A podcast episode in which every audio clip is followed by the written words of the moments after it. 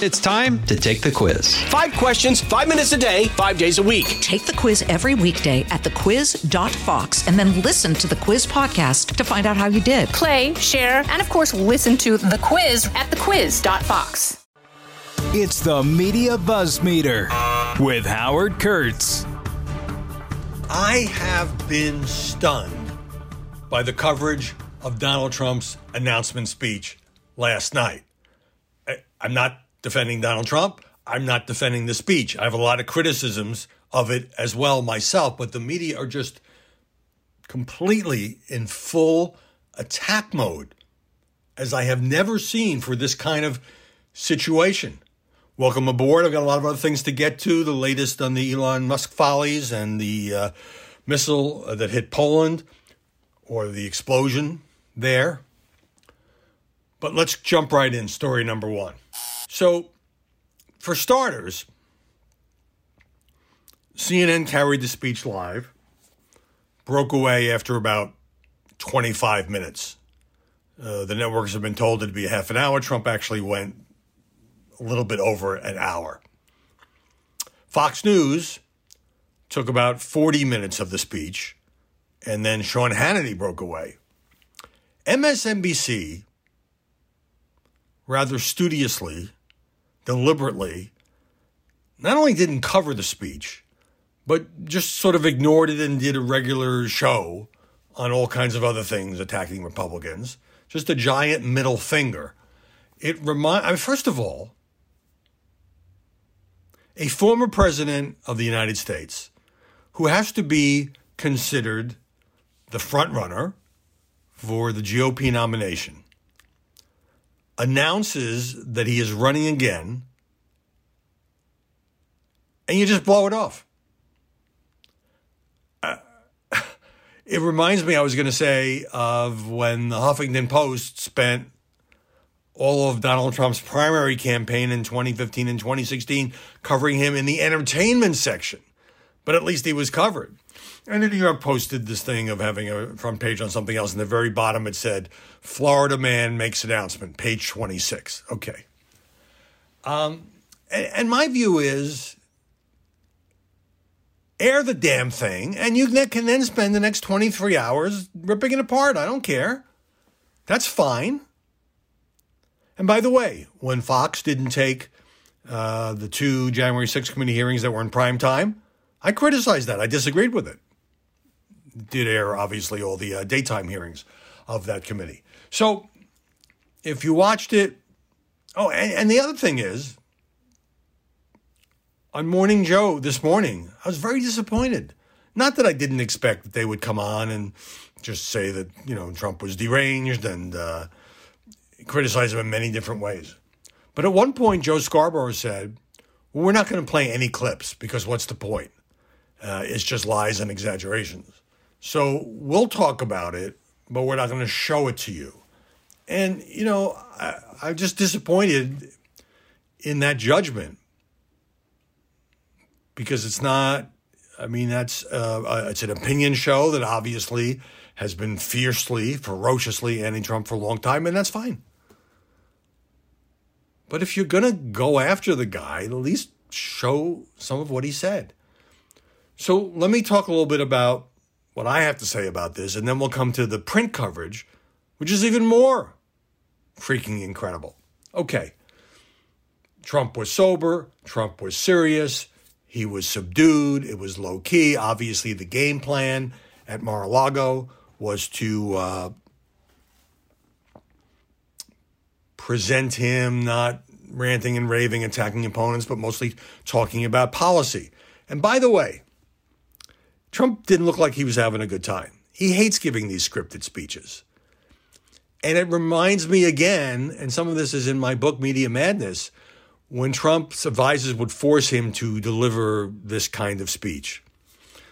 Within a day or two, he'd go back into, you know, attack mode, ripping his opponents, um, spewing and so forth. It only would make him frustrated enough. And I'm not even sure we're going to have to wait a day in this particular instance. I remember after Charlottesville, um, and when he said very fine people on both sides, Uh, they felt they had to repair the damage. Trump gave a scripted speech. I remember Steve Bannon then in the White House was opposed to that because he knew what would happen, which then did happen. The next time Trump spoke, he completely, you know, went off,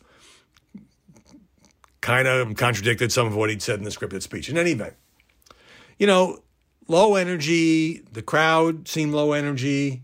Uh, at one point, members of the crowd, some members of the crowd tried to leave as the thing went on and on and on, but was stopped by security.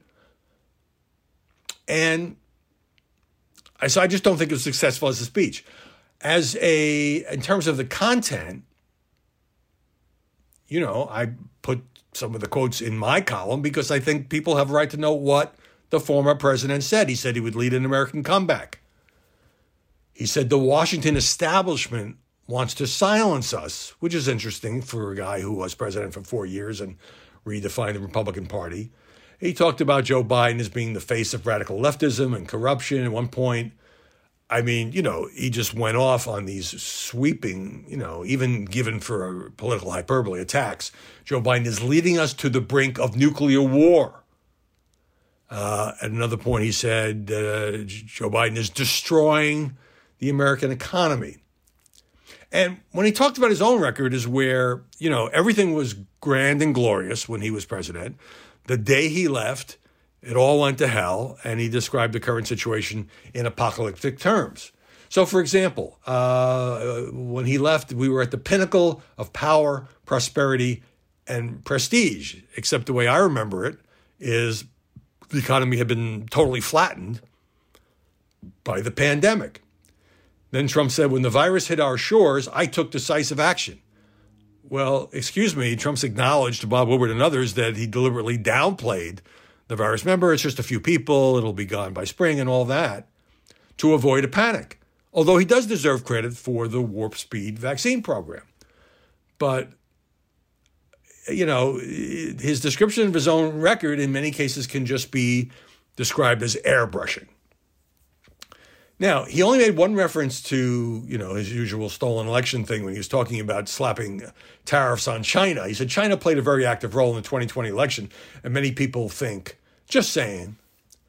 But, you know, there he was in front of all the flags. You know, another incredible thing is, you know, Trump has been widely blamed by just about everybody, including Republican leaders, including many conservatives, for the fact that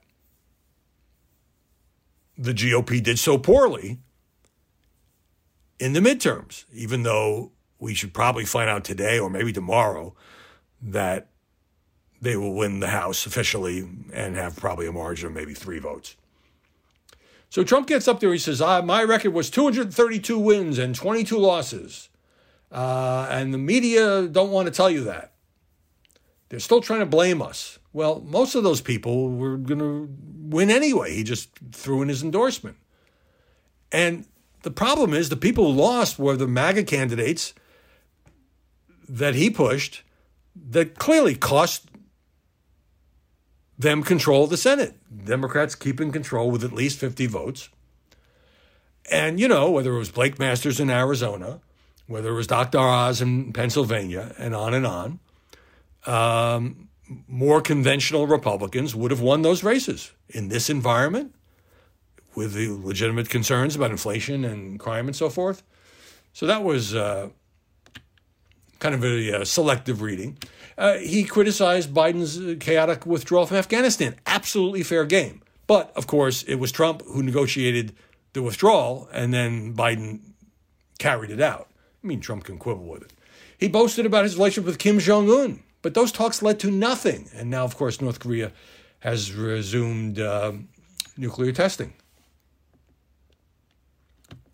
And then, you know, yesterday, I think I mentioned this on the podcast, Republicans cringe as Trump 2024 approaches, said Politico. Washington Post columnist Marc Thiessen begging Trump not to run. Now, let me switch now to today's coverage.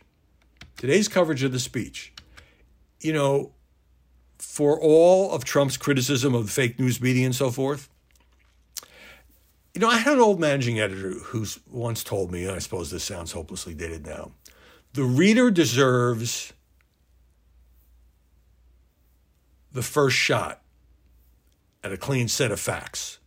In other words, say what somebody did or said, what action they took, and then you can put in the analysis. Well, that's not exactly the case here. Here's the New York Times headline Trump announced his 2024 run, repeating lies and exaggerating record. Okay. Here's the first paragraph Donald J. Trump, whose historically divisive president shook the pillars of the country's democratic institutions, on Tuesday night declared his intention to seek the White House again in 2024, ignoring the appeals of Republicans, who warned that his continued influence on the party is largely to blame for its weaker than expected showing in the midterm elections. Okay. His unusually early announcement was motivated in part by a calculation that a formal candidacy may help shield him from multiple investigations into his attempts to cling to power after his 2020 defeat, which led to the deadly mob attack by his supporters on the Capitol on January 6, 2021.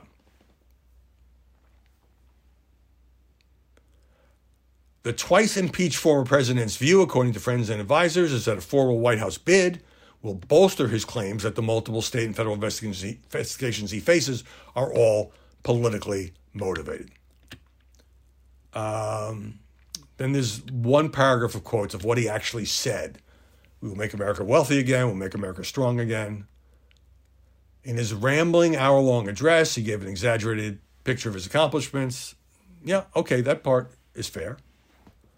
Quickly fell back into his typical, typical rally fare, full of false statements, inflammatory discussion of immigration and crime, and nods to right wing culture issues.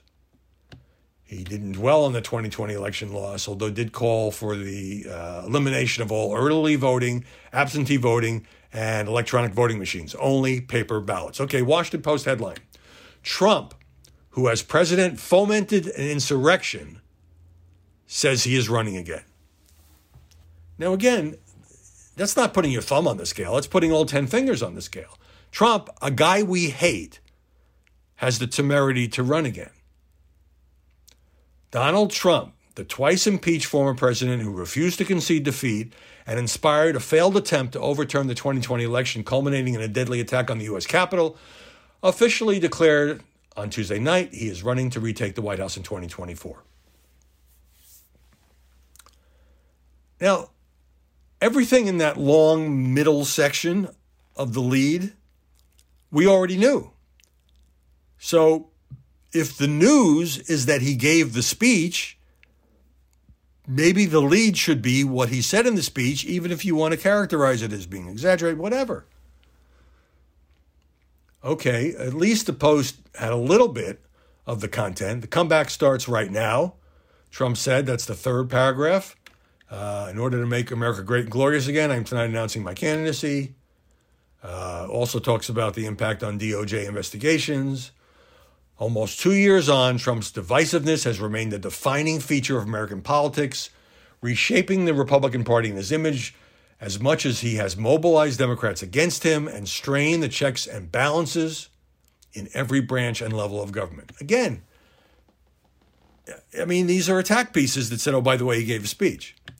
Politico, Donald Trump, who lost the 2020 election and left the White House under uh, the cloud of impeachment for his role in the January 6 riots on Capitol Hill, is running for president again. Talked a little bit about the people who were there Roger Stone, Kash Patel, Sebastian Gorka, Mike Lindell, outgoing Congressman Madison Cawthorn. Trump uh, repeatedly talked about the deep state, calling himself a victim. Huffington Post, well, you know you're going to get a partisan take there. The uh, banner headline Sick Sequel. Well, you know who wasn't there at Mar a Lago last night? Ivanka Trump. Jared Kushner was there, um, kind of with a row of Trump supporters, but Ivanka blew it off, put out a statement. I love my father very much. This time around, I am choosing to prioritize my young children and the private life we are creating as a family. I do not plan to be involved in politics. While I will always love and support my father, Going forward, I will do so outside the political arena. And that's her decision to make. She said she's proud of what she accomplished, what they accomplished in the White House. Remember, you know, both Jared and Ivanka were senior White House advisors, but that's not happening Well, it's not happening in the campaign. Liz Harrington, spokeswoman for Trump, went on uh, Steve Bannon's podcast and said that just ignoring Trump's address, which I'm very critical of, but she said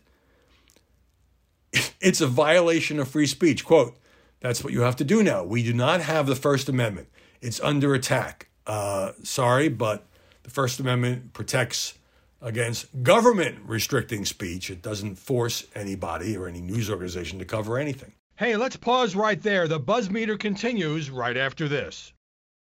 From the Fox News Podcasts Network. I'm Janice Dean, Fox News senior meteorologist. Be sure to subscribe to the Janice Dean podcast at foxnewspodcast.com or wherever you listen to your podcasts. And don't forget to spread the sunshine. Uh, I mentioned the conservative media, so National Review just has an editorial headline No. To paraphrase Voltaire after he attended an orgy, once was an experiment, twice would be perverse. Uh, this is an invitation to double down on the outrages and failures of failures of the last several years. Trump administration was chaotic even on its best days because of his erratic nature and lack of seriousness. Um, Trump had a limited understanding of our constitutional system and little respect for it. His inability to approximate the conduct that the public expects of a president undermined him from beginning to end. Unable to cope with the humiliation of his loss, he pursued a shameful attempt to overturn the results of the election and ends up by saying no. Bret Stephens, conservative columnist, New York Times. Whether or not Donald Trump's hat is in the ring, I guess he's writing just before the speech. He's finished as a serious contender for high office. His, his uh, devoted supporters now realize he can no longer deliver what they want most power. Whatever purpose they believe he was meant to serve has been served. Others can now do the same thing better and without the drama and divisiveness. He's yesterday's man. This is an objective reading of political reality after the midterms. He cost Republicans dearly in the midterms. He's proven once again that he's toxic and can never again win a general election. All right, let me get to number two, which is what's happening on the Hill. So, yesterday, Kevin McCarthy was nominated by his caucus to be the Speaker. Remember, uh, a congressman from the uh, Freedom Caucus named Andy Biggs challenged him. It was 188 to 31. Well, you could say, well, that's not even close. But Kevin McCarthy needs 218 votes. So that will probably mean that he's going to have to make a whole lot of concessions to the extremely conservative right wing of his party because they could block him if those 31 people don't change their mind or if a bunch of Democrats don't vote for McCarthy on the theory that, you know, he's probably a better speaker they can get compared to some of the alternatives. You know, and look, if uh, the Republicans had a wave election and 30 seats, it would be easier for McCarthy to maneuver. And this will be true if he becomes Speaker like throughout his tenure. Uh, and this is a long running trend uh, because it was John Boehner who essentially was pushed out as Speaker 2015 because he didn't want to fight the right wing of his party. Uh, Paul Ryan had some of these problems. And then it was the right wing at the time when McCarthy tried to succeed Boehner the first time that blocked his lifelong dream of becoming Speaker. On the Senate side, Rick Scott has announced a challenge to Mitch McConnell. Uh, look, he's not going to win. McConnell says he already has the votes locked up to win a leadership election. It's kind of a protest vote. Um, and it's being pushed by Trump. Trump wanted Rick Scott to run because he wanted to, you know, kind of stick it to the, the Senate leader who he calls Old Crow. But it's not going to succeed. And in questioning by reporters yesterday, McConnell said, look, uh, we won many of the races we wanted to win, but we were undermined in key states. This clear allusion to the Trump back candidate, that he never used the words Trump or MAGA, um, because we scared off. This is Mitch McConnell says we scared off independents and moderates. They were frightened by the chaos, by the excessive attacks. All it's pretty clear what he's talking about. And that's actually a pretty strong way for the Republican leader from Kentucky to uh, describe what happened. All right, story three the situation in Poland. You know, like probably most people, when tragically two Polish citizens were killed by an explosion right uh, near the Ukrainian border, I assumed this was part of the Russian missile attacks on western Ukraine. Uh, once again, you know, targeting infrastructure to try to uh, plunge the country into darkness this winter, but also, you know, Putin has no hesitation, as we have tragically learned over the last nine months, to hit civilian targets. And Russia denied it, and I thought, yeah, who's going to believe these people? Well, now President Biden, uh, the president of Poland, and the Secretary General of NATO said it did not seem to be a Russian missile, that in fact it was most likely, has not been confirmed, a Ukrainian air defense missile that went awry and caused that explosion. The President Duda of uh, Poland said that Russian forces had launched a barrage of missile uh, strikes on Ukraine, but he said early uh, indications were that this was an unfortunate accident, not a direct attack on the country. This is huge uh, because if it was a Russian missile, then you get into NATO's Article 4 and 5. I know that sounds very technical, but Article 5 says any attack on a NATO country should be considered an attack on all NATO countries and that they all have to rush to the defense of Poland. But look, if it had been a Russian missile and it was a mistake, it was an accident, again, it now appears, according to the Polish president, to be a Ukrainian missile that veered off course. Um, you don't necessarily want to go to war unless it's a deliberately attack, a deliberate attack, because that would very quickly escalate into a war with all of Europe and the United States. Article 4 just means you consult and figure out what to do. So there's a NATO emergency meeting, and but I think the drama has been drained from that, and I'm glad to hear about that. But it came on a day when Russia fired more than 90 missiles toward Ukraine. 70 of those were shot down, but about 15 energy infrastructure targets were hit. That's uh, according to the Ukrainians. All right, number four. Elon Musk, the Washington Post obtained this, has issued an ultimatum to Twitter employees this morning. Commit to a new hardcore Twitter, that's a quote, or leave the company with severance pay. Employees were told they had to sign a pledge to stay on with the company. Quote, if you are sure that you want to be part of the new Twitter, please click yes on the link below. Anyone who does not sign the pledge by 5 Eastern tomorrow will receive three months of severance pay and they're gone. Musk said Twitter will need to be extremely hardcore. This will mean working long hours at high intensity. Only exceptional performance will constitute a passing grade. Now, it's kind of dramatic. But this is how I'm told Musk runs all his companies. He tries to narrow the workforce down to the most dedicated people, the kind of people who will sleep at the office or on the factory floor, work insane hours. And he's saying that's the only way he can make these companies lean and profitable. So if you want to be part of it, be my guest. And if not, sayonara. Meanwhile, the whole botched launch of Twitter Blue, the verification service, $8 a month, has now been postponed until the end of this month to make sure it's rock solid, Musk said. I mean, this is a thing where they obviously rushed it out. I mean, you would never rush a Tesla car to market this quickly. They rushed it out. It was a disaster. Jesus Christ was verified. The people who were trying to impersonate Musk People will try to impersonate just about anybody. And by the way, there's even a hashtag on Twitter, R.I.P. Jimmy Fallon. And the NBC comedian has been saying, uh, hey, I'm not dead.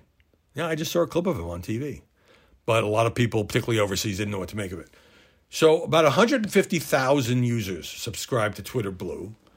Um, you can say that's not a lot, but this was in the course of about a week.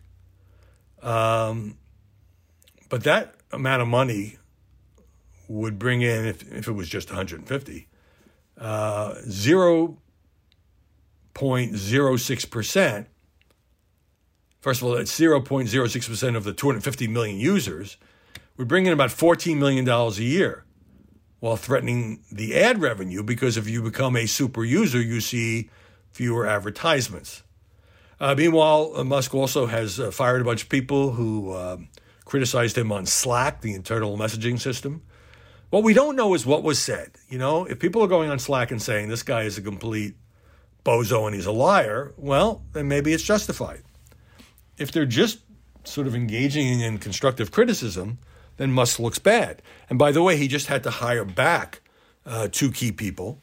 And he said, um, one of the biggest mistakes I've ever made. So it's kind of, I don't know, chaotic kind of underplays it. Meanwhile, Kara Swisher, the podcaster uh, and tech writer who's known Musk for a long time, uh, said that Musk is now not speaking to her. Uh, he emailed her and said, You're an a hole. And she tweeted something he didn't like, but she was actually defending him. She went on with a series of tweets to say, Elon, first she said, Elon's going to Elon. But then she went on to say that, you know, the work that he's doing for with his satellite service Starlink for the Pentagon, the Pentagon should be paying him. And then comes the email. He, she says, It's always late. He's up at night having chocolate sandwiches. I don't know what's happening. It simply read, You're an a hole, and I had screenshots of her tweet. Um, she wrote back, I was actually supporting you here. You're obviously getting bad information. She said he was thin skinned. Uh, understatement of the year. Hey, let's pause right there. The buzz meter continues right after this. Number five, on The View, Sunny Hostin did something pretty awful yesterday. As I'm speaking to you, it has not been corrected. I'm sure it will have to be. She's just spewing, and she said that Republicans want to raise the voting age to 28. Now, you might wonder why I haven't I heard anything about this. Because it's not true. She says when you look at voter, uh, youth voter turnout in the 2022 midterms, they delivered key wins for the Democrats. That part is true. Younger voters age 18 to 29, which, by the way, now the Republicans want to raise the voting age to age 28. Uh, there is no Republican plan. She didn't cite any examples. She had nothing to back up what she was saying. Um, on Twitter, Ben Domenech, uh, Fox News contributor, and of course married to Meghan McCain, who didn't exactly have a great time at The View and often clashed with people like Sunny Hostin, claiming falsely that Republicans want to elevate the voting age to 28, as Sunny just did, is damaging to our democracy, the fairness of elections, the trust in our institutions, and more. She should be fired. It is heinous to allow her back on the air after such an egregious lie. To be clear, no Republican, none, should be agree to, uh, agree to appear on ABC at this point. Now, all they could find in digging around on this was a Daily Beast article that cited one tweet from an activist who wants the voting age to be 21, not 18, and some commentator who said 28. Uh, 28. Literally no one with any influence. So I don't know. The View's got a big problem here. The View has got to deal with it in some fashion. And I don't know. I mean, everybody makes mistakes on the air, but how do you say something like that and not back it up? Um, it's not even like repeating a conspiracy theory. It's just, you know, being so hyper partisan that you accuse the other side of doing things that nobody is proposing to do. That'll be one thing if you had, I don't let's just say two Republican members of Congress had said it.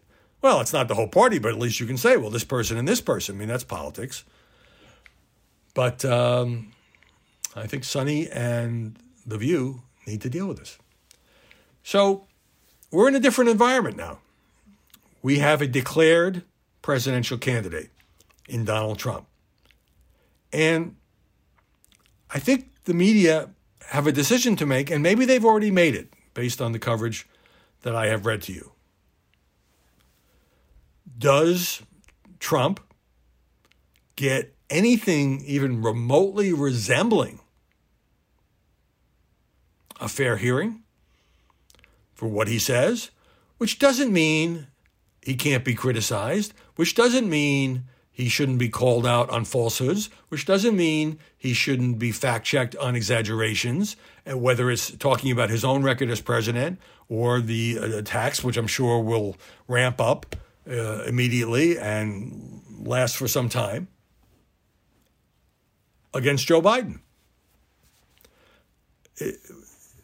Because there's a very good chance that Donald Trump will be the Republican nominee. In that case, I would venture to say going up against the current president of the United States. How is the media going to act then? Is every single thing that Trump says going to be attacked and with leads that say, oh, he's fomented an insurrection, even if that's true? I mean, obviously, he played a role, a major role in inciting what happened on January 6th. I don't want to mince words here. But is that going to be in the lead of every story? Is there going to be some sort of nod toward, okay, here's a guy with all this baggage, who many in the conservative media have turned on, but he's beaten them before, um, who is under Justice Department investigation. I mean, at some point that'll be resolved one way or another. Who said X yesterday? Do we even get to see what X was on television? Does X get quoted or more than like one sentence in the newspaper stories the next day? It's a real dilemma. Again, cover the news and then give your analysis, give your commentary. That's what the media do. But it's only going to make the MAGA Republicans feel even more that what Trump calls the fake news, you know, can't be trusted on anything. Right now, I remember Steve Bannon in 2017 said the media had become the opposition party. And that's how it seems.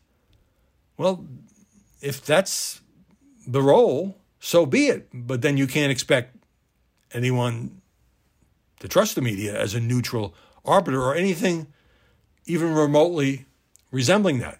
One quick thought before we go, and that is this. Now, it's felt that after some period of months, you know, all these people may get in. If Ron DeSantis gets in, Mike Pence obviously wants to get in.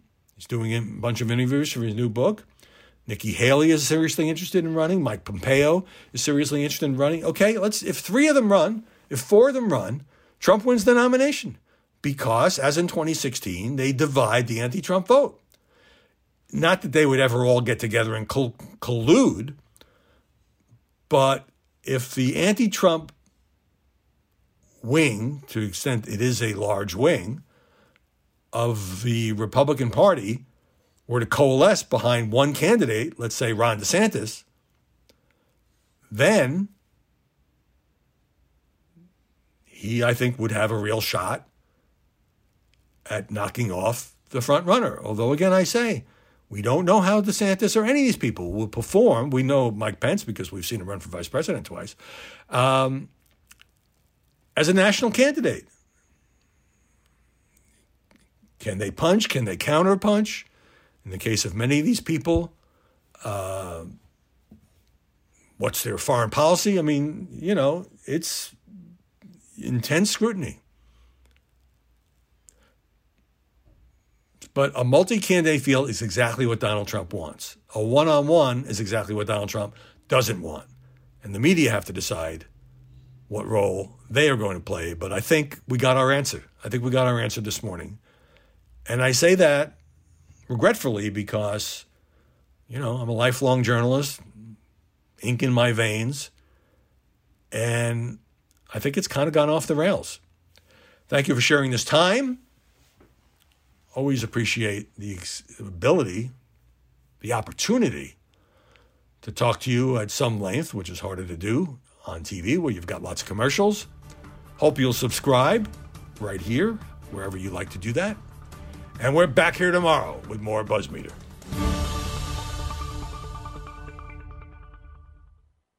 From the Fox News Podcasts Network. In these ever changing times, you can rely on Fox News for hourly updates for the very latest news and information on your time. Listen and download now at foxnewspodcast.com or wherever you get your favorite podcasts.